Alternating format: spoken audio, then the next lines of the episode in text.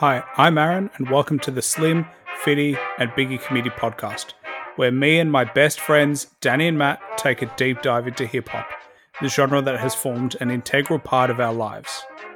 Please like, subscribe, and follow us on Instagram at the underscore Slim Fitty Biggie Committee, and stay tuned for any upcoming podcast news. Coming up on today's show, I caught up with Trizz, a veteran of hip hop, who has been rapping since he turned nine and he is a true LA hip hop artist. He has had a unique journey in his career, including touring with Tech N9ne, the Kind Linguists, and horrorcore specialist Brotha Lynch Hung. We spoke about his influences and his views on LA music, gang culture, and what continues to inspire his creativity. But before I say too much, let's get into it. All right. Welcome to the Slim, Fitty, and Biggie Committee podcast. We've got my man Trizz. He was good enough to to give us some time. So um it's real real pleasure for me to speak to you. Obviously, CJ put me in touch with yourself. So um bang up guy, I'm a big fan. So you've been in the in the game for a long time. I'm always interested for people with long careers. How did you get into hip hop? What age were you when you started thinking that this could be something you were interested in? Um, I got into hip hop when I was about seven. No, wait, I was nine years old. It was 2001, and uh, I was really heavy into like Cash Money, No Limit. Master P, The Last Don was the first album I ever bought. Westside Connection, Bow Down was the first album I ever learned, and that was in 1996. I was four years old. So I kind of got into hip hop early. Like my dad is like a super music connoisseur, so it was just like I was always involved. I was always around it. I was always into it.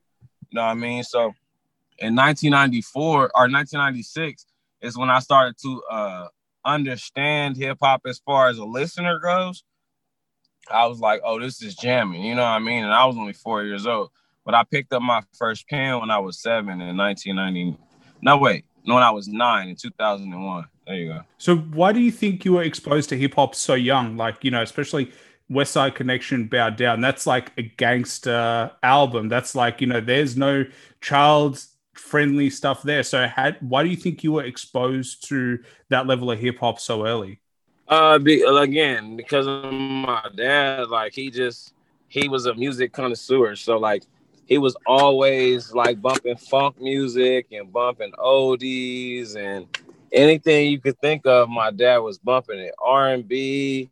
Uh, like I was just like heavily into music, you know, early because that's all my dad did. Like while he was playing dominoes, while it was uh, a barbecue going on, like my dad was bumping music, and he had this den when we were living in Long Beach, California. He had like this place where in the house where he always listened to music.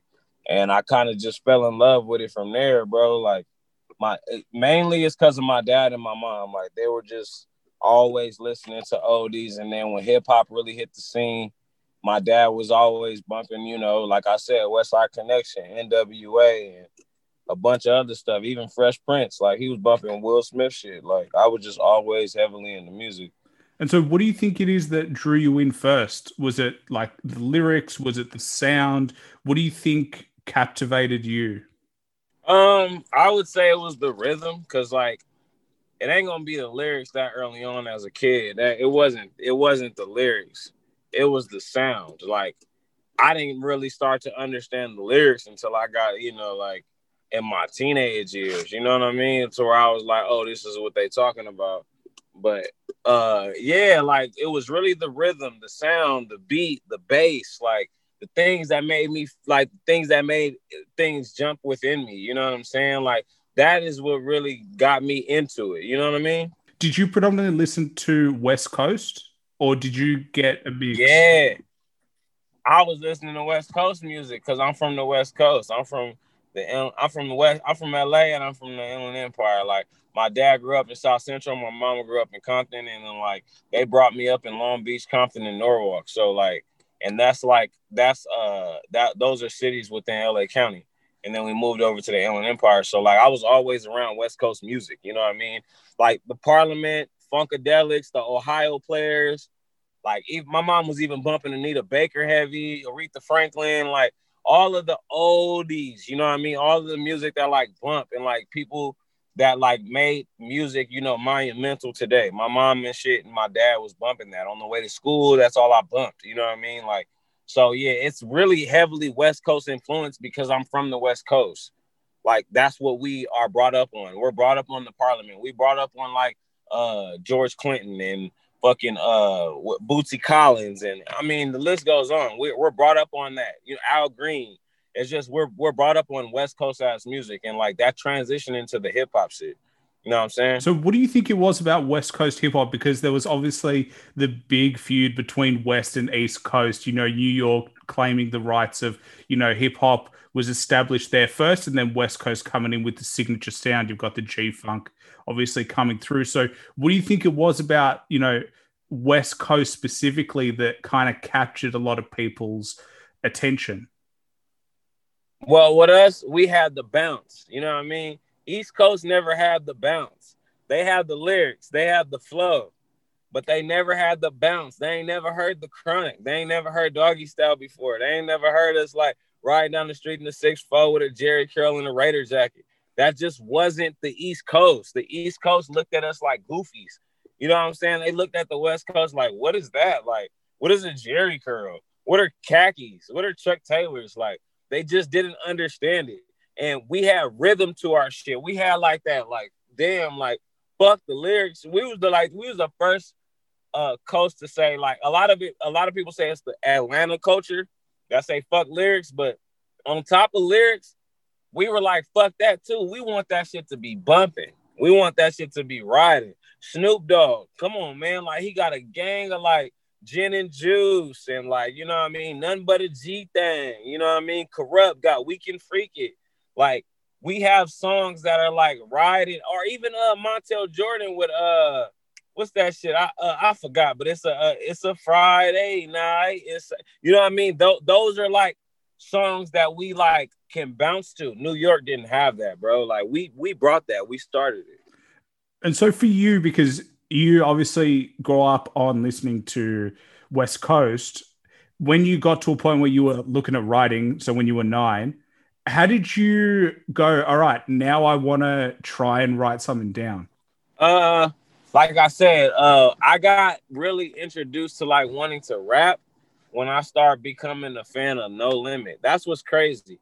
Like the southern artists master p silkk the shocker lil wayne juvenile like they got me to want to rap. I was a big fan of no limit. My dad bought me a no limit chain and everything. Like he uh he my first album I ever got was Matt like I said, Master P the Last Don. They made me want to rap because I was like, damn, they make it look effortless. And I wanted to be that. So like my sister had a boyfriend who was already already like trying to write rhymes and rap and shit. And he showed me how to write. He showed me how to like put bars and shit together. My dad showed me how to count bars, but he showed me how to like write the shit down on paper, like to make shit rhyme. And what made me want to get into it was the shit that I was inspired by. Like, like I said, Master P, Lil Wayne, Juvenile. Like 1999 to 2001 was a crazy year for Louisiana. A lot of people don't know. That was a crazy. Those were crazy years for like Southern hip hop. You know, back that ass up. You know what I mean? All those songs and uh, I got really into it. Even the East Coast music with like the Ruff Ryders. that was a big group that I was into. Juvenile was in that. Fucking uh, you know, Drag On, DMX. You know what I mean? I started just getting into hip hop in 2001. That's why I'd be like, yo, when I was nine years old is when I really, really got it cracking. You know what I'm saying? And yeah, that's what made me really want to write shit down to answer your question. What made me want to write shit down was like, okay, I want to actually be this. When I start seeing them wearing them big ass chains and they coming out with their group and their team, I, I just wanted to be a part of it. I always find it interesting because the the group part of hip hop is real big because people there's just something about a hip hop crew coming in and just tearing up a beat. You get everyone doing the best. You, you only got to come up with one verse and you just leave your best out there. For you, what yeah. kind of attracts you to to you know the West Side Connection, that kind of vibe about groups? Um, I like the authenticity. Like with West Side Connection, they were just like really uh, you know, sucked into their roots, the West Coast, the palm trees, the lowriders, the girls, the chronic, the the 40 ounces, like they were just like a staple of that, just like NWA was, you know, and that's Ice Cube's group as well. So it's just like I just like the authenticity of it because I grew up around that. I've seen that. I seen my family playing dominoes. I seen my family drinking 40s. I seen my family smoking weed. Like it was just something to relate to. You know what I mean? Like that's part of our culture. Like, you know what I mean? Like that's not nothing out of the ordinary. So to see them blow up and do it and like promote it and promote gangster rap, like, cause that's what it is, is gangster rap. And I've been around Crips and Bloods, you know what I mean? I, my family all gangbang. So like all that tied into one made music, which is West Coast gangster rap. I, I got sucked into it because it was just like I'm already around it, and to hear rhythm to it, to hear a beat to it, is lovely. You know what I'm saying? Just like with the oldies, like I said, George Clinton, Funkadelics, the Parliament, the Ohio players. You know what I'm saying? Like uh Zapp and Roger. That's all bounce. That's all funk. If you notice, if you listen to a lot of Snoop Dogg's earlier shit, all it's a lot. A lot of it is taken from those artists. You know what I'm saying? From that 70s funk. So like, I just really got into it because that's where I'm from. And so, how do you view that part of you know, West Coast because it is very heavy, you know, gangster, very heavy blood crip influenced. How do you view that influence? Because I think a lot of people don't really understand because they didn't grow up in that environment. So for someone who grew up with with that type of environment where you've interacted with Bloods and Crips and different gang members, how do you view that influence on the hip hop?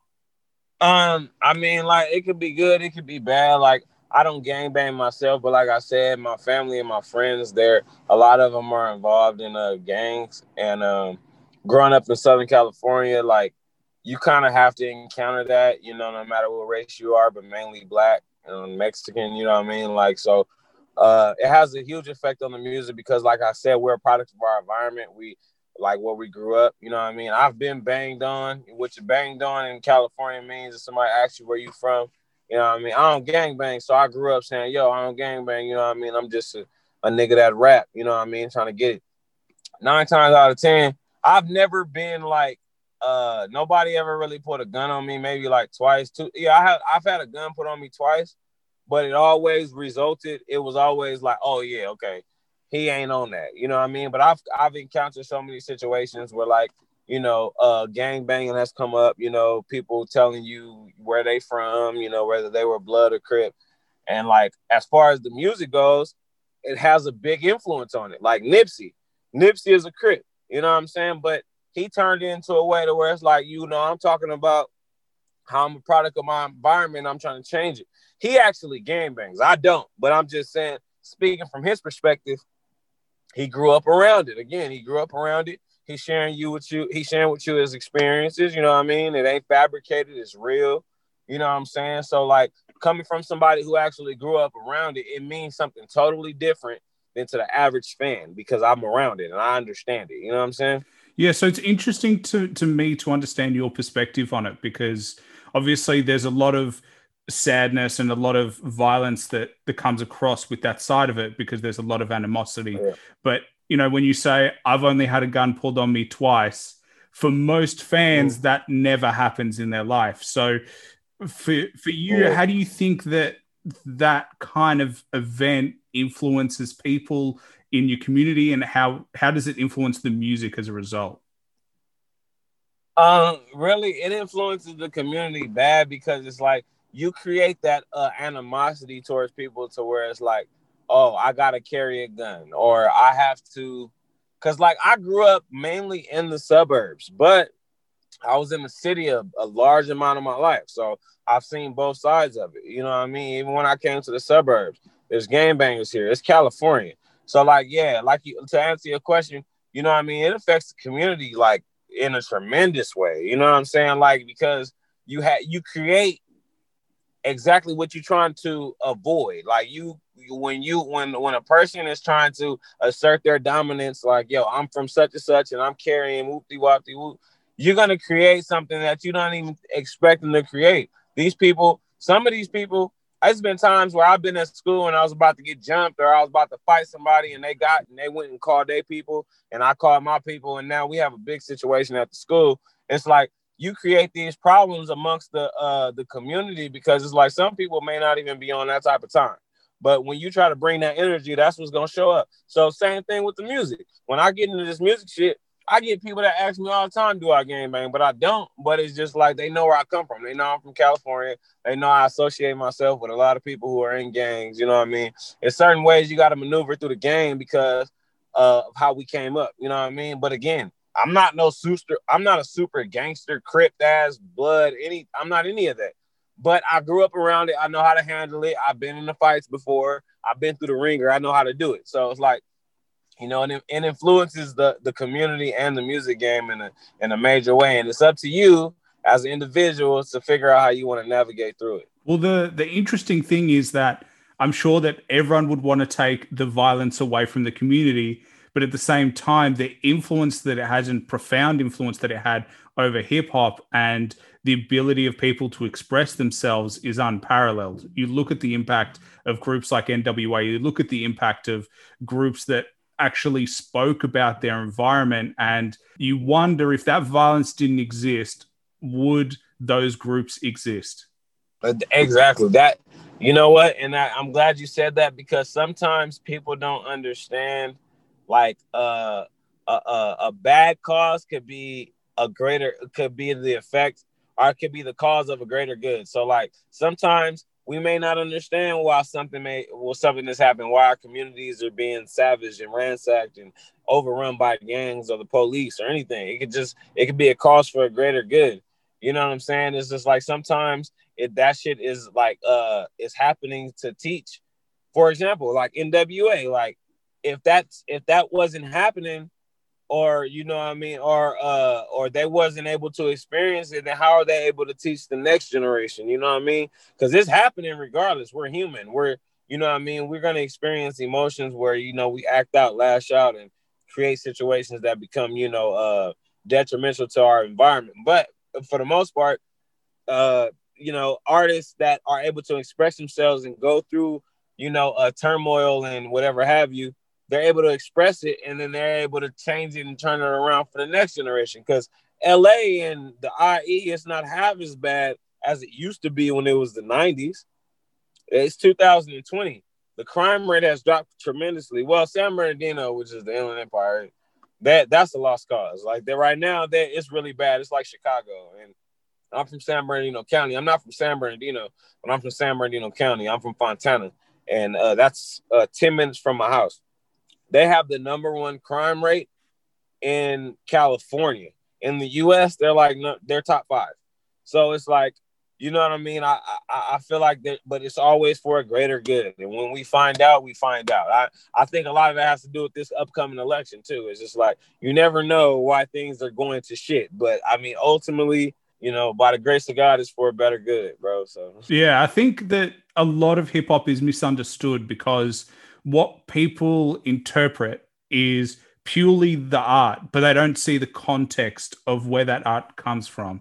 And to understand yeah. the music, you need to understand the journey the artist has been through and the environment that they come up in. It's like, you know, you watch one scene of a movie and you don't like it, and then you don't have the context in the background. So you need to have that background to really understand the influence of those groups and the influence of artists that talk about gangster life, that talk about, you know, cripping and blooding and, and doing all that.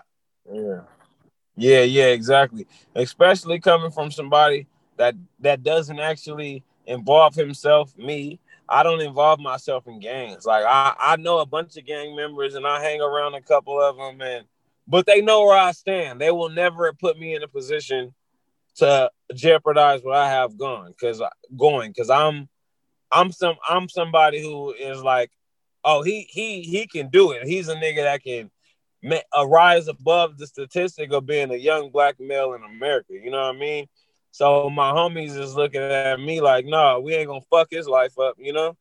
I mean, that's that's great because people like you show that to other young people that it's possible and that there is not just yeah. one way, i.e., the hood way. There are opportunities, and there are not as many as we see in other cities and with other communities but that is yeah. slowly changing and hopefully it changes quickly. I think we can all agree that the the problem is uh, when it's generation after generation who get used to gang culture, it's hard to get out of. But hopefully there's a slow For shift sure. moving towards, you know, promoting continued education, promoting new ideas, promoting new ways for um, people to succeed rather than just feel like they're stuck in the same lifestyle that their parents were stuck in. Yeah, because you don't you don't want people to give up hope. You don't want it to look like, oh, our uh, all our hard work is going to waste. Like you want it to be like you know these kids and they and you know these these uh, disadvantaged youths.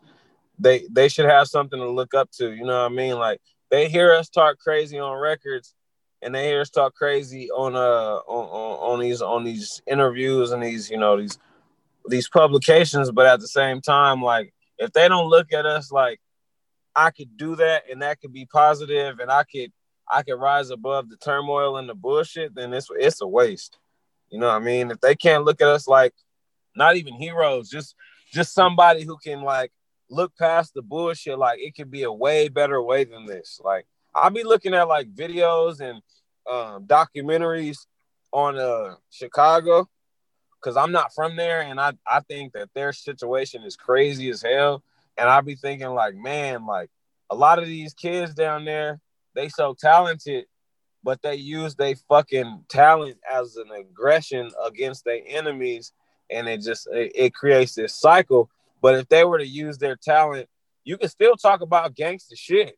You can still talk about gang, but you don't have to diss these motherfuckers that you don't get along with, because then it's just gonna turn into turmoil it's gonna turn into bullshit. And then the crowd and the fans and the community look at that like, oh yeah, this rap shit is not gonna work because they're using it as a weapon. If you use your creativity uh, creativity as a weapon, they're not gonna they're not gonna accept this.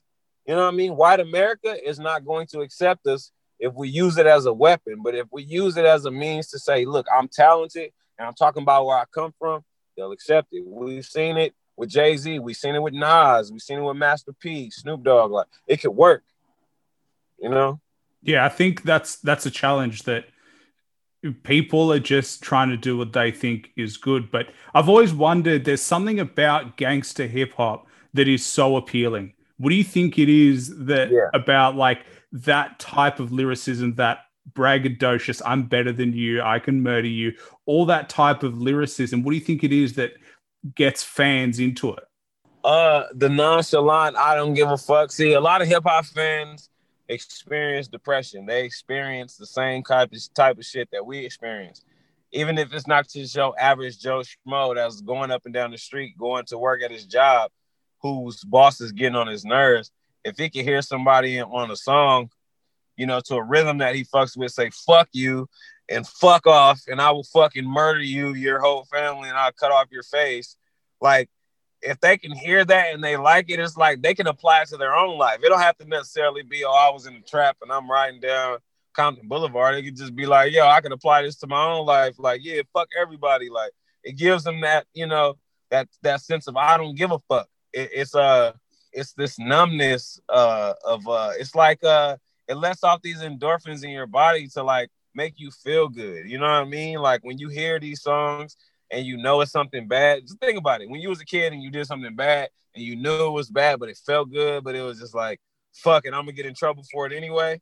But it, it felt good. That's kind of like the same thing. It's like you could just listen to it and it's like, oh, this is bad. Like they cussing, they, they're saying whatever they want. They're just releasing this anxiety that they have over music. And if you can relate to that, then it's just like, nigga, it's gonna make you act out. And some people don't know how to handle it, so they act on it. Some people that say, "Oh, this song influenced me to kill my family and shit." I've heard that a massive amounts of time. You know what I'm saying? So yeah, it's just it just makes people feel good. What's your interpretation of that? Because I definitely have my own view on art versus people doing things. But what do you think about people who say, you know, quote unquote, this song made me or inspired me to commit this act?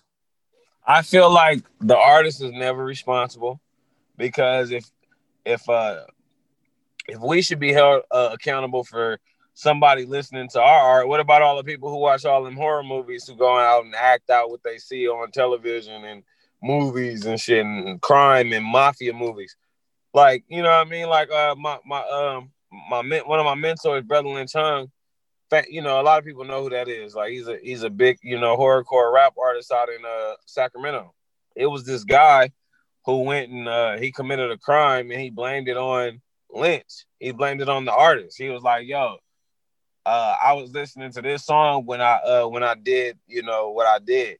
And it was just like, yeah, they can they can say that all they want, but that's his experience. He, he didn't tell you to go out and do that shit and neither did Wes Craven, and neither did Steven Spielberg, and fucking the mass amount of other, you know, uh, uh, video or movie directors that you know put violence in their films.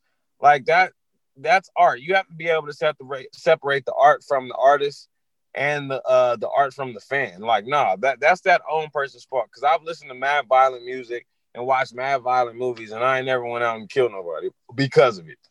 So no, I, I, I feel like my view on that it just stands as separate the artist from the art and separate the art from the fan, and that that's where it's to be at. I tend to have a very similar perspective on you. I think that part of the challenge is that you may not agree with what he said, but it is purely art. It's not. It's entertainment. So when you go watch a horror movie or you go watch a movie about gangsters who who murder people, and you don't have the same you know feedback as going oh this is bad because it influences people to murder or commit those crimes then yeah. it, it, doesn't really stack up but i think the i mean you look at movies and the amount they show you know violence against women and that kind of thing that's not really spoken about that much but in hip hop and i'm not advocating for these types of lyrics but hip hop also explores that side of it but there's a difference between talking about it and doing it. And there is no excuse for doing it. I have never, I can't see a point where anyone would turn around and go, just because something was said, you went and did it. You made your own decision. You went out and did it. And it, and you can be against violence against women in hip hop. That's definitely something that um, is tough to listen to um, it's not easy, but there's a big difference between talking about it and committing it. I think you look at people like Eminem as the perfect example, and there are a lot of people who don't like that music, and that's fair enough. But he talks about it, and you can't blame him for your own actions. So there's there's this challenging aspect of saying and if you think that it's going to influence you, you need to stop listening to the music. It's as simple as that. If you exactly that you're susceptible to committing those crimes, or you need to stop watching those movies. You need to stop listening to the music. You need to understand as an as a human what your boundaries are.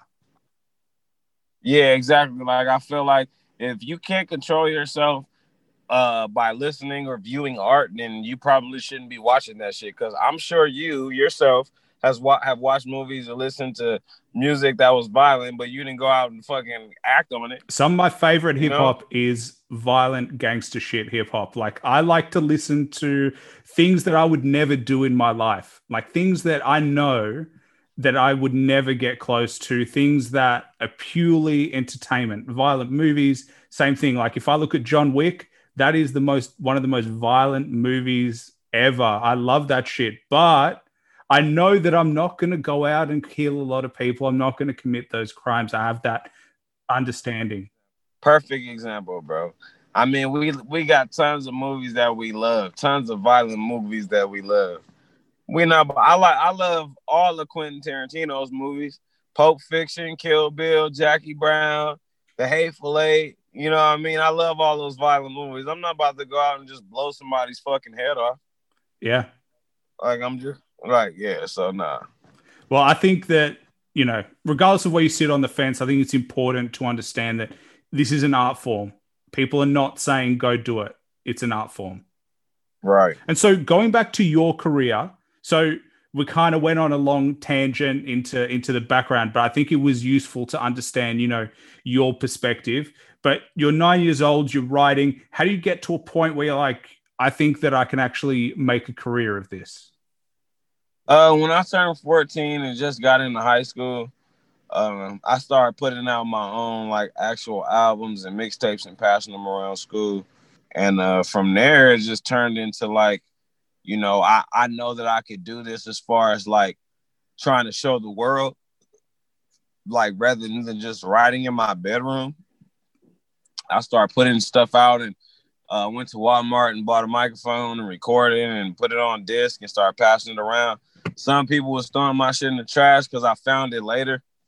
I remember like I was getting trashed when I first started rapping, but I kept it going and I would invite friends over who I who I thought was in the music and they would come over and rap in my house and you know I just started doing everything in house and it just all went straight from there. What kept you going after you know a lot of people once they get negative feedback they quit they give up. They turn around they go you know what? I can't hack this. I don't want to hear the truth, but I don't want to hear negative. I don't want to hear critiques. How did you mm. keep yourself motivated and what kept you going to be like, no, nah, you know what? Despite what everyone is saying, I know I'm going to make this work. Because I knew uh, I kind of was already feeling like the hate and the doubt is temporary. Like, as long as you ain't in my face and you ain't disrespecting me, I don't care. Like, because like I'ma still keep pushing. If I give you a CD and later on I see you talking about it bad with your friends, I'm gonna just keep minding my business. What I'm gonna do? Go over there and walk up to them and be like, "Don't be talking about me." Like I had people laughing at me in the locker room one time. I remember uh, this one dude was like mocking what he had heard on the CD, and he was like pointing and laughing. But I was thinking in my head like, "Damn, nigga, you listen to it." I was like, you're mocking something and you're trying to point and laugh at me. It was only two guys, but I just remember that I was in ninth grade and they were pointing and laughing at me like, like, uh, like repeating what I had said on one of the songs. And I was like, that's kind of corny, nigga. Like, you fucking listen to my shit and then you made fun of me. And then, like, almost like 10 years later, like eight, 10 years later, the same guy he he is like a really big fan of mine right now. He's an adult now because this was in ninth grade. So this was like this was 14 years ago. Almost 15 years ago. He's a fan now. I swear to God. He listens to my music. He follows me on Instagram and all that shit. So it was just like he can't compete with me anyway. Like, like he he's working a regular fucking job. I ain't worked a job since 2010. So you can talk all the shit you want, but I make all my money off music. I got a beautiful ass girlfriend. I own my own cars. Like, you know what I'm saying? Like, you can't talk shit about me. Like, I made it. Like, when I, and but when it was happening, I, I just the way I got through it, I was just like, you know what? This shit'll pass. As long as you don't disrespect me, don't put your fucking hands on me, don't come up to me talking loud in my face, we cool them niggas talk shit from a distance. Yeah. Feel me? Especially especially now on social media, you get even more of that. But you know, the benefit of your mindset I can see is that that attitude you had when you were young makes you move forward and continue doing your best regardless of what people are saying. Yeah. Yeah, like hate is gonna happen all day, every day. If you want to be in this game, even not even rapping, acting. If you want to be the biggest lawyer in the world, you want to be fucking Johnnie Cochran of the law firm, nigga, you're gonna get hated. They're not gonna like you. There's gonna be so many people that want to fucking see you fail. What you gonna do? Get mad at every one of them? No, that's unrealistic. Half of them motherfuckers gonna die broke. Why are you worried about them? I have no reason to worry about anybody that's trying to stop what I'm doing because they not doing what I'm doing and they not walking in my same shoes. You know what I'm saying? Like, what can you say? At my age, anybody that's talking shit about me, at my age, they were working a dead end job. So they can't talk shit about me because I what I'm doing, you not doing. You're not doing it. Like I, I already told myself when I leave high school, I'm gonna work for myself. And what I do when I got out of high school, I started working for myself. And so, how did your family react to when you were like, "I'm gonna make this work"? Like, what was their reaction? Obviously, they would have seen you really enjoy the music from a really young age. So, how did they kind of react when you were like, "Mom, Dad, you know, this is something that I want to pursue"?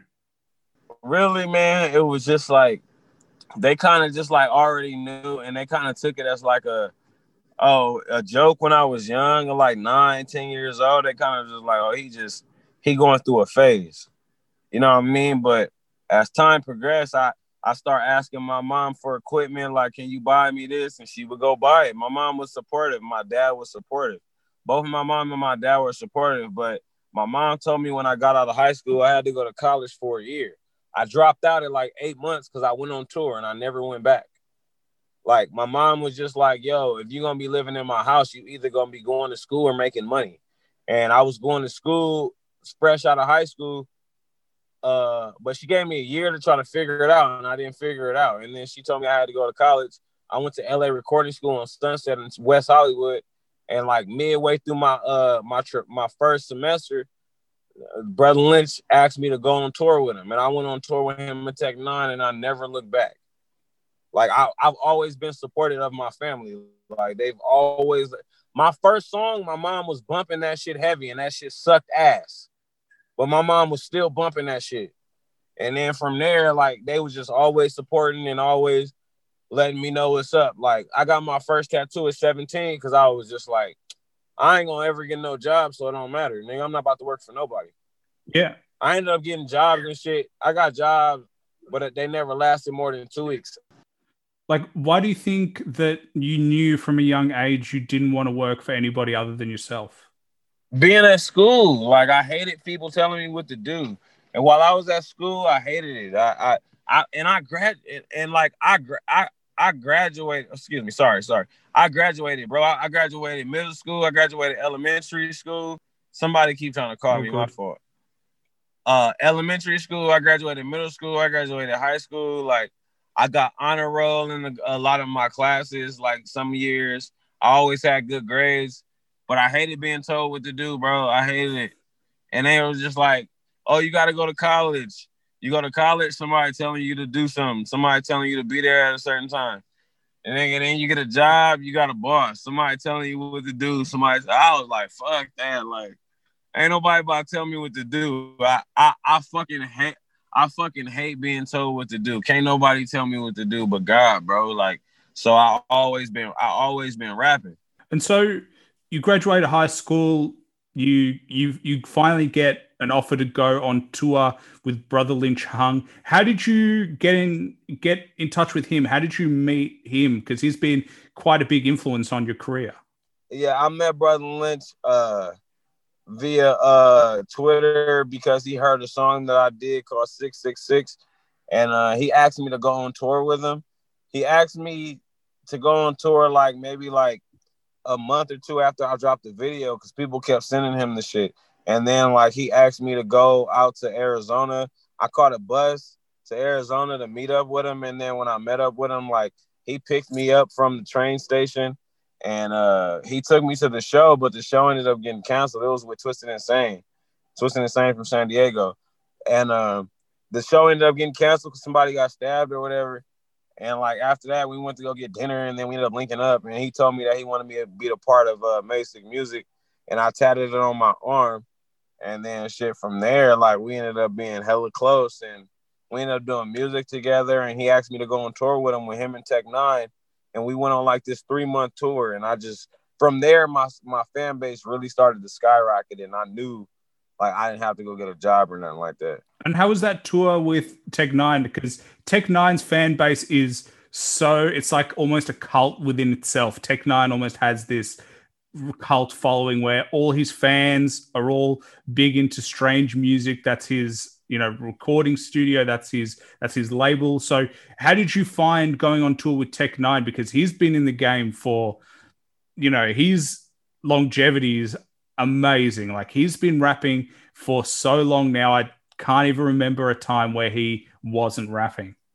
Yeah, Tech N9ne, like touring with Tech N9ne was a trip because like I got to see so much, I got to experience so much. I was like on a tour bus, like and got to see the uh the rewards and the fruit of being an independent artist. Like he started his own label, he put out his own music, and that's exactly what I'm doing. Just like Brotha Lynch, they put out their own music, they did their own tours and stuff and like it taught me that like I could do that too. You know what I mean? And I was able to like follow in their footsteps and make my own money. So like touring with him was another level. Even now, like sometimes they'll come out to California and strange music and hit me up to do a show and shit. Like it actually taught me so much. Like that's why I'm so independent. I don't I'm not signing anybody. I got distribution deals to make sure my music get marketed and sold the right way. But for the most part, being around Tech N9ne and Brotha Lynch, it just taught me to be independent you know what I mean? You know, keep building that core fan base. They'll never go away. And like you'll get rewarded like in the long run. You know what I mean? And they're still doing their shit. They're millionaires, bro. And so what do you think it is about Tech N9ne that gave him that longevity? Because his career is almost unparalleled in terms of how long he's been doing it, how many artists he's brought onto the label, and everything that he's built. So, what do you think kind of gave him that longevity and that edge? Um, again, uh, staying independent, not giving up the rights to his music, um, being able to tour on his own, saving his money, putting his money up for tours, uh, creating his own like fan base instead of like trying to like build off of a record label. I think that got him to his longevity, like merchandising and uh, marketing and branding.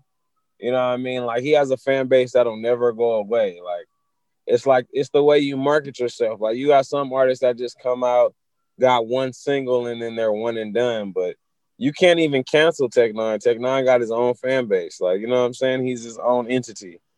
Along with a bunch of other artists, you know what I mean? Curren$y and fucking Freddie Gibbs and it's a I mean, it's a of Russ. It's a gang of independent artists who are doing their own thing and don't need a fucking record label to make money or live off of their craft. And I figured, I, I mean, just being around Tech N9ne, I learned that just by watching him, you know what I mean, and watching how he get down. And so, when you were on tour, did you have any like cool experiences? Anything that you were like, yeah, this is now I know that this is hundred percent it. Did you have like you know a moment where you were like it clicked for you? Uh, yeah. One time we were in Cleveland, and we were going to a party, and it was Machine Gun Kelly's party, and uh, everybody had on strange music chains. And like I didn't have no chain, no jewelry on. But Tech N9ne didn't want me to walk in that party without no jewelry on. Like, and he took me to the back of his bus and he let me wear his strange music chain. And like that was a time where I was like, damn, all my hard work and everything that I put on and like everything that I've done in my career, like, and this is in 2013. I was 21 at the time. I was like, damn, this this is different. This is a whole nother feeling. Like it made me realize, okay, yeah, I'm here now. I'm finally here because people know me. Like I'm in the I'm in the fucking room with stars. You know what I mean? I'm in the, I'm in the room with money and all of that shit. Well, I mean, that's the part of hip hop that people don't see is that there are a lot of artists who help other artists. You know, Tech N9ne didn't have to do that. He didn't have to, you know, essentially make sure that you feel included and part of the crew, but he does that anyway. So I think that what people don't see in hip hop is all the positives from it. If you're in the community, you know what happens under the table, you know who helps each other. But what's publicized is the diss tracks, what's publicized is the negatives rather than that camaraderie that brings everybody together. Yeah, yeah, yeah. It's just like a lot of people don't understand what goes into being indie, bro. You know what I mean? Like we have to sacrifice so much time, money, uh, friendships. You know what I mean? Sometimes you can't bring your your friend or your best friends in the room to to to be with you, or you can't. You may not be able to bring them to that show that you know that that artist is inviting you to because it's only two tickets. It may just be you and your girl, like so. Yeah, like you said, man, like the art the, the fans sometimes they don't get it like Like they be ordering merchandise and shit from us, and then they think that's just supposed to come as fast as Amazon. Like I understand, like you know, y- y'all are used to you know uh, instant gratification, but so artists that's really grinding and trying to put in work, you know what I mean? It ain't it ain't it ain't easy. You know what I mean? So yeah, they a lot of fans don't separate themselves from the art or the artist. Yeah, well, man, unfortunately, you don't have a distribution center like Amazon seems to have, so it's hard for you to get Right. it all out, right? yeah, exactly. Yeah, for sure, bro. They don't get it. And so, because Brotha Lynch Hung, he's a horrorcore artist. So he talks about extreme violence and extreme kind of lyricism. How do you kind of define horrorcore? Uh horrorcore is no uh no boundaries. Uh you'll pretty much say whatever, shock value. Uh you talk about, you know, murder and rape and you talk about a lot of stuff that will uh that'll probably get uh the mainstream artists in trouble. Uh you you don't care about clean versions of music. Uh you kind of like are are cemented into being underground. And to me that's what being hardcore is and you know, talking about a lot of stuff that, you know, a lot of artists are scared to talk about. Violence. Just like everything is violent, everything is bad, everything is depression. Even for the soft and slow songs, it's all just bad and depressed and like it's just negative shit. That's what horrorcore is. Because horrorcore, even within hip hop, is like a subsection within hip hop. You have your mainstream hip hop, and then you have your underground, and then you have horrorcore as like a subset. It's a very specific type of hip hop. It's not big, you know, unless you you know hip hop, you probably won't come across it unless you actively search for it. So Yeah. so yeah, it yeah. is definitely a very specific taste. It's almost like extreme horror movies. Like it's it's got a very specific fan base that listen to it, and it doesn't have that commercial appeal. But I there's there's definitely something to that in the sense that it is artists who are like, I don't want limitations on my expression. And I don't care if it means that I'll never be commercially. I don't care if it means that I'll never Yeah. you know get to a point where I have a huge, an enormous fan base, but um, it means that I can retain that part of it. Yeah, because some hardcore artists they can live off that fan base, like Necro, Brotha Lynch. Uh, there's a whole lot of hardcore artists, the Gravediggaz, like um, the the list goes on. Hopsin, you know what I mean? It's a lot of artists. G-Mo Skee, a lot of these motherfuckers. ICP, they're just they content and they are fine. Like they are artists who will push the boundaries and don't give a fuck and will say whatever they feel like they want to feel and they don't care who is watching. So yeah, that's hardcore for me. And how did Brotha Lynch Hung influence your career? Like, it, what was his guiding guiding light in terms of advice and things like that? Uh same thing, like just not not caring what anybody think about what I'm saying. Uh and say whatever I want, push boundaries, shock value. He taught me the meaning of that.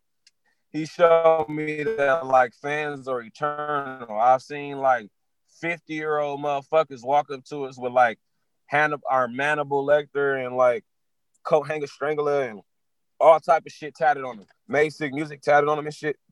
He just showed me that like you know if you if you stay true to yourself and you push that edge like you could be whatever you want to be. You could you could do whatever you want to do. You ain't gotta be a you ain't gotta be these superstar motherfuckers, and you still gonna get treated like a superstar.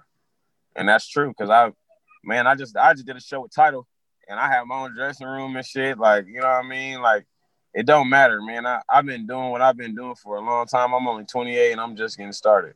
And he taught me like you know what I mean. Don't hold back and do whatever the fuck I want to do, and that's what I do. Yeah, and I think there's something to that. There's definitely something about that in hip hop, the ability to not have to worry about what people think of you versus having to do something that puts you in a box. Yeah, straight up. I don't want to be boxed in and shit. I want to do whatever I want to do. I want to always think outside the box. You know what I'm saying? I feel like I'm gonna get to where I need to be. And so after you went on tour with Tech N9ne, you know, that's a huge experience that you get to be exposed to one of the, the greatest independent artists of all time. Where does your career go after that? Uh, from there, when I got off tour, I started really just putting music out, putting out albums. I worked on like a really good album called Written in Smoke. Uh, Rittz got on there from Strange Music. Brotha Hung got on there. Twisted and Insane got on there. I started reaching out to all my OGs and I put out an album. And then from there, they started recognizing me as more than just a hype man for Brotha Lynch. They started recognizing me as an artist. Feel me? And they just started like really just like promoting and getting behind me. And they started to recognize my flow. The Midwest started to catch on. The South started to catch on my hometown started to catch on and shit just started to blow up from there. And from there, I never every year, shit, every year since 2007, I dropped the album. But like when I got off tours, when I started dropping quality shit, I started getting all the real features. I started fucking with all the OG horrorcore artists. I done did songs with uh Bizarre. I did songs with Twista, I uh Brotha Lynch, Tech N9ne, uh, G-Mo Skee, uh, Aqualeo, uh, a gang of motherfuckers, man. I, I've done it all. Like I've I just started to just go up like this because of my cosign. Just start going up. It's it's kind of one of those ones where once the once you start going up, it goes up quickly, and once you start coming down, it goes down quickly. It's one of those kind of industries where once you have a name, once people recognize you, it's really easy to start building up and get into that career. But you know, dropping an album every single year is not an easy feat. How do you get past writer's block? Because I, when I spoke to CJ, some of his challenges are writer's block. You know, a lot of artists feel that they need to be in, in a certain place to be able to write music and get through it. For me, writer's block is like easier for me to get out of because I have ADHD, so my mind's constantly running. I turn that into lyrics. Like I just start doing shit. I start watching a movie. I start playing video games. I call my homies and go out and run amok. I I'll call my girl. We'll go out and do some shit. Writer's block. I immediately I immediately eliminate that because I'm not about to be stuck trying to figure out what to write about. Like I can write about everything around me. Like writer's block don't really fu- writer's block don't really fuck me up. Like I I get out of writer's block immediately because I try to keep my brain and my gears going. You know what I mean? I try to eat healthier foods. I try to fucking eat a whole lot of protein because all that shit is brain food. Like I go out with my homies. I try I create scenarios, and next thing you know, I got I got I got shit to write about. Oh, me and the homie riding in a bucket. Fuck it. You know what I mean? We stunting. You know what I mean? It's just like certain shit. You you do that shit on the daily anyway. You know what I mean? So next thing you know, you got a whole verse.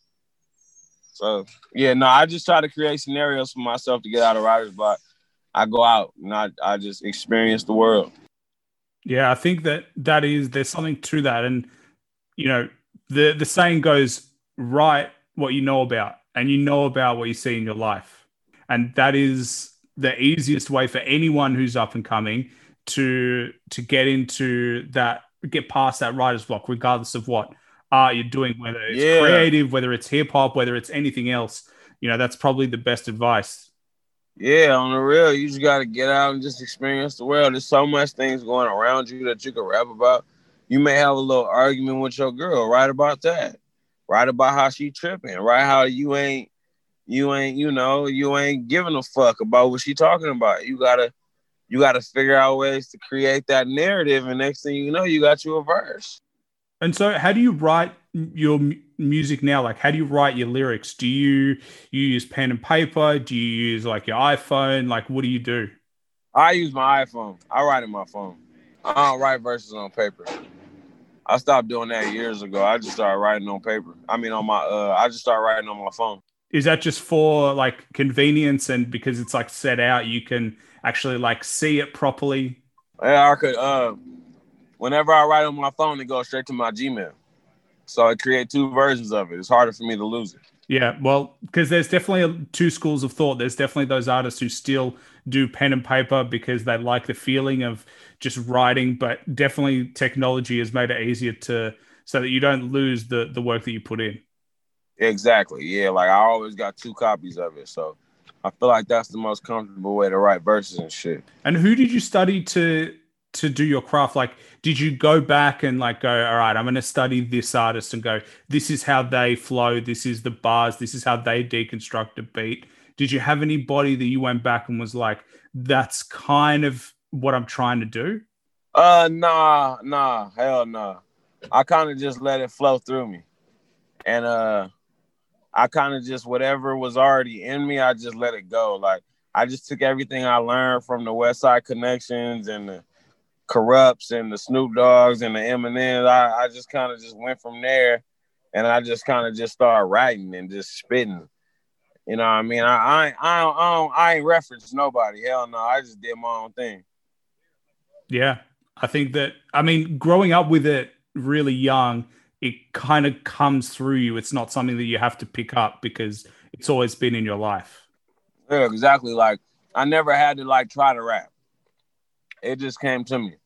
I've always been rapping. I write verses every day, bro. So it just always came to me. And what about hooks? Hooks are challenging. I've heard a lot of artists say you know, for me, it's easier to write bars, but it's harder for me to write a hook. So, how do you find creating that hook, creating that chorus that's catchy? Uh, writing hooks to me is, I just kind of like it's the same thing to me with verses. Like I kind of just find the rhythm, find something I feel like people will want to repeat, and uh, I just go from there. Like I just, I just vibe to it, and I like if I feel it, I find the rhythm, and I be like, oh if I like it, if I want to ride to it, fuck it, I'm gonna put it down. If anybody else fuck with it, cool. I try to hope for the best and be like, yo, could they vibe to this? But for the most part, writing the hook is easy to me. I don't have a problem with writing the hook. Actually, writing the hook is easier than writing the verse to me. Oh, really? Why is that? Yeah. Uh, because like I could easily find something to like uh create be the basis of the song. I guess I just a verse I, I feel like I want to be a little bit more complex. So I just find it I find it easier to write a hook because a hook is just more like uh I create the hook off of the rhythm of the song, off of the bounce, off of the clap, off of the hi-hat, off of the bass, whatever is the basis of the beat. I just kind of bounce off of that. So it's easier. But when when I'm writing a verse, I'm trying to find pockets to fit into. Sometimes I might want to switch it up and with a verse is different because I just want to come off uh differently. But yeah, I I find finding uh, I find writing the hook is way easier. Yeah, I think that there's something to that. I think that for for I think potentially people are trying too hard to get the right hook, but part of it is just about making something catchy. But I, I noticed as well you went on tour with the CunninLynguists as well. So Danny, who's also on our podcast, uh, we actually reviewed one of their albums. We reviewed Southern Underground, um, and he He's oh, a big yeah. fan, but not many people know CunninLynguists. They're they're underground for sure. Um, so how yeah. was that experience going on tour with them? Oh yeah, that was my first time overseas. They OGs too, so they were showing me the ropes, and they was uh they they taught me a lot about being independent too. The way they sell their merch and the way they uh interact with fans. And that was different again because they were overseas and i was just like damn they was able to reach all these people and they're underground and all these shows are sold out. It gave me so much hope because i'm like there's a lot of people. I can line up 10 people right now off the street. They probably never heard of them but we go out to europe and sell out shows. So it's just like they uh they taught me uh, the same thing like brother lynch and tech nine it's like you could just stay yourself and keep grinding keep pushing and you reaching somebody, there's somebody out there that's like, yo, this is dope. You know what I mean? Yo, this is crazy. They loving it. You know what I mean? Somebody out there is loving it. And you keep building and building and building, and it's gonna turn into something super monumental. So yeah, nah, they yeah, that was a crazy experience. That was three years ago actually, and that was my first like crazy that was one of my first craziest tours that was overseas. That was my first tour overseas. And which countries did you go to? Uh, well, we only we went to Europe and London, but within Europe and London, oh, and we went to Switzerland and Germany. So within there, we went to Hamburg, Germany. We went to Berlin, Germany. We went to Cologne, Germany. Within France, we went to uh, uh, Nantes. We went to uh, Lyon. We went to Paris. We did two shows in Paris. we went to Bordeaux. Uh, in London, we went to uh, Bristol. Uh, or within the UK, we went to London and we went to Bristol. Uh, it we went to a gang of just like we went to we did like 23 shows and we were in Europe the whole time. Yeah, it was crazy. Oh, did it surprise you how many fans and, and how many people actually love hip hop outside of you know, especially English speaking countries? You look at France, Germany; their predominant language is not English, whereas hip hop is has seemed to really capture them as well. Yeah, uh, it tripped me out because they don't even really understand what we're saying. So it's like, what the fuck are y'all even nodding y'all head to? But they like the rhythm. Again, they like the rhythm. They like the they like the the way it sounds. A lot of it overseas is just the way it sounds because they don't even know what we're saying. Like it be times where I'd be like, I get off stage in France somewhere and I'm trying to talk to fans. They have no idea what I'm saying. So I was like, I know y'all not hearing the lyrics. Y'all just like what we y'all just like the way it sounds. Good thing is that if they still love the show, it means that you're putting on a good and entertaining show. So, you know, that's that's something. If yeah. they're hearing, it's like half of what you're doing. So, uh, yeah, yeah, exactly. I feel like they they uh, they appreciate music more in uh in in in Europe. They appreciate it way more because they they don't get hip hop shows like we get them. Like we get hip hop shows every day before the pandemic. You know what I'm saying? Like the Europe and shit, they don't get shows like we do. Yeah, and even down here in Australia, we don't get the same same hip hop. Like it's um yeah. it's a different culture. But as I said to you before we we started recording, hip hop is growing in Australia. And I see it, you know, when I was in high school, I was like the hip hop guy, the guy that liked hip hop and nobody else really liked it. Um, and didn't want to listen to anything else. But now I'm starting to see that more and more people are getting into it, and and that is through a lot of shows. A lot of artists are starting to come down as well and realizing that this is not just you know the the classic rock and and the the, the Aussie stuff. So um, as as a hip hop fan, it just makes my life better because I just want more people to enjoy it. Yeah, it grew. It, uh, it's becoming. It's starting to become you know, way more worldwide. You know I mean? Started in the 90s. Now hip hop is the biggest genre in the world. So I just feel like, you know, because we express ourselves way differently than any other any other genre. And and how do you view the current state of hip hop? Because there's a lot of, you know, old school hip hop versus trap beats versus, you know, all these different kind of people saying it's not as good as my type of hip hop. But how do you see the current state of hip hop? Uh, just like any other decade, like you have your mainstream, you have your bullshit, and you have the real shit. Right now, uh, there's a lot of dope artists, but then for the most part, it's all bullshit. It's all colored hair rappers, one hit wonders, and young motherfuckers who uh taking slave deals and fucking their careers up. But there's a lot of good music out there. I listen to a lot of new music. I, I think the Migos is tight as fuck. I think 21 Savage, he tight. I, I think, you know, look like a little baby. I think he's tight. Uh, as far as West Coast, Top Dawg Entertainment, you know, Kendrick, Schoolboy Q, and uh, Jay Rock. I think all them tight. J. Cole tight. You know what I mean? Uh, there's a lot of good music out there. Nipsey Hussle tight. I, there's a whole lot of good music out there. But you just got to learn how to. You got to know how to weed it out. You got to know how, how to pick out what's dope and what's whack. For the most part, that's it. Like it's different because it's the uh, it's uh, what's it called? It's uh, social media. But for the most part, everything is you know, everything is the same. You know what I mean? You just got to know how to weed out the real shit. Right now, it's just different because it's uh mainstream. Well, I mean, one of the ways that as a fan that I learned to weed it out is you find a beat or you find a track that you like and you go from there. You you look for that artist. What else did they do? Who did they work with? What producer did they use? Who did they work with? And so on and so forth. So you can actually weed through it by like following the chain. Yeah, yeah. You gotta just follow. You gotta follow what's going on. If you're not following what's going on, you're not gonna know what's whack and what's tight. You know what I'm saying? And the other huge change is obviously female hip hop artists are coming up as well. So I think this is the best era in terms of the female hip hop artist, in terms of, you know, we have more and more and more a new wave of young, ready to go people who really just have bars as well. So um, we see that side of it as well, giving, you know, women a voice as well within hip hop. Yeah, yeah, yeah. The women's the women's rap is starting to blow up with all the the new uh, female rappers.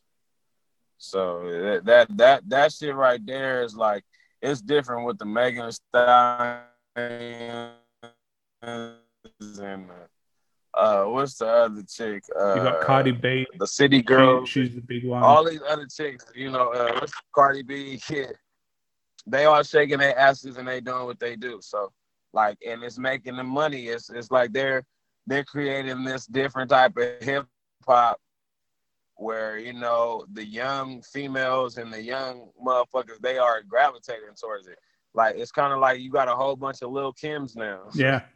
Well, I mean, you know what I mean? It, it, you know, it's good because it means that you know you still get lyricists like Shane Y. You still get you know it's exposing a different style of hip hop, which is only good. The bigger hip hop gets, the better it is. The more different styles and the more you know fans get get to like you know find what they love. So um, I think it's it's really good. And you actually came out with two albums this year.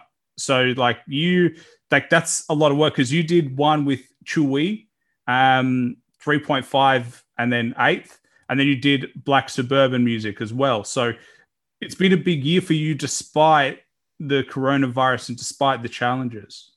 Yeah, yeah, yeah. Uh, I did three albums this year. Uh, I don't let really nothing slow me down like that. I kind of just keep going. Uh, the EP that I just dropped, the Ellen EP, is uh out right now. Um, as something you know to keep the fans you know on edge and all that. I dropped 3.5 with Chuuwee earlier this year. I dropped my solo album uh in the summer. So you know, yeah, I just try to stay busy, man. I try to keep everything going, keep let, letting people know that I'm still here, and I ain't going nowhere, and I'm gonna keep pushing. And I and uh, I just linked up with Title, you know what I mean, and they hooking me up and everything. So yeah, man, it's been a good year. So what's next for you? What do you see as like your next step moving into 2021 and beyond? Uh, right now I'm working on a short film. I'm right. I'm getting into the film game again. I used to do a whole lot of background work. A lot of my fans know that. I was in the uh, movies and TV and shit, and I'm getting back into that, but like in the directing side, and I'm trying to like write movies and stuff like that. So I'm gonna be on that. Uh, they know I direct a lot and write a lot of my videos. Uh, but yeah, next for the next uh, you know six months to a year, I'm gonna just be still putting out music. Uh, I'm getting into some business ventures and uh, I'm just leveling up, man. I'm just like like I said, I'm just doing this. Like I'm just I'm taking the next step. You know what I mean? Before I hit 30 and really uh, go off. Well, man, I think that you know you've got a great base and you've got a lot of people that you learnt off. So there's no reason why you can't continue to develop. And we see artists like 50 Cent to me is the one who kind of has changed the game in terms of making TV shows, making movies, and he's yeah. shown everybody that it doesn't matter where you're from, you can do that. So I think that's definitely an option for you. And you know, I'm looking forward to seeing what you make because uh, I think you'll have your own unique flavor, and that's kind of the exciting thing about independent artists. Yeah, you need to have other things going on if you're gonna be rapping or you're gonna be in the industry and shit like that. You need to have like other bi- business ventures because if you don't, then you never know. What if what if the rap shit started to slow down? You want to make sure you got other money and everything going on. You know what I mean? You want to make sure you got other streams of income. Definitely. Well, man, before we finish up, I always finish up on the same question because I'm just building a catalog, but if you had to recommend one album everybody listened to other than your own, what would it be? Uh, G Unit Beg for Mercy. That's the best. That's my favorite hip hop album, or one of my favorite top five ever. It's produced by Dr. Dre, and it's it's like really well put together.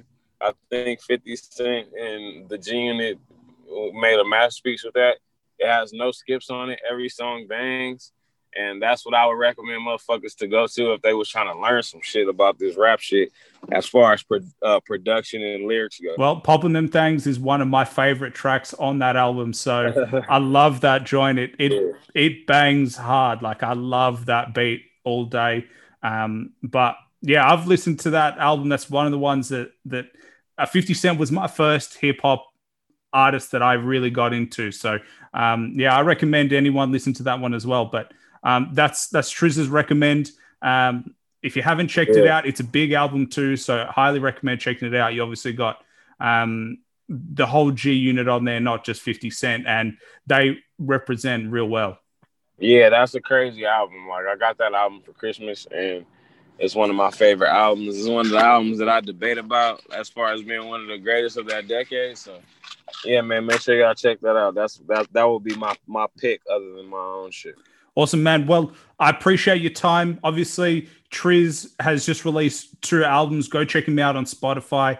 Check him out on YouTube as well. Um, he's done a bunch of freestyles as well. If you want to go check out that kind of stuff, I I had a sneak peek at those freestyles. They're they're really good.